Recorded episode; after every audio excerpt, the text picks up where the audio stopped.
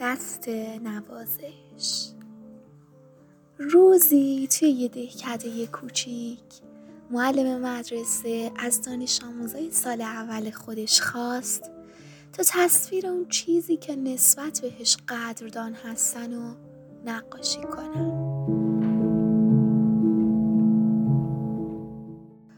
خودش فکر کرد که این بچه های فقیر حتما تصویر از بوقلمون یا یه میزی پر از غذا رو نقاشی می‌کنن.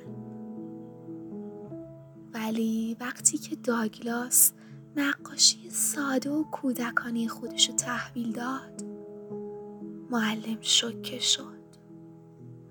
اون تصویری دست رو کشیده بود. ولی این دست چه کسی بود؟ بچه های کلاس هم مثل معلم از این نقاشی خیلی تعجب کردن. یکی از بچه ها گفت من فکر می‌کنم این دست خداست که به ما غذا میرسونه.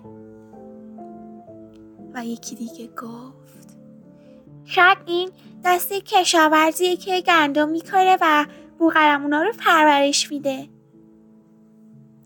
هر کس نظر خودشو می‌داد.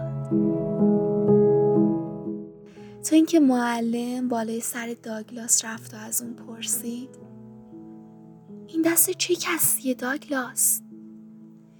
داگلاس در حالی که خجالت می‌کشید آروم جواب داد. خانم معلم این دست شماست. معلم به یاد آورد.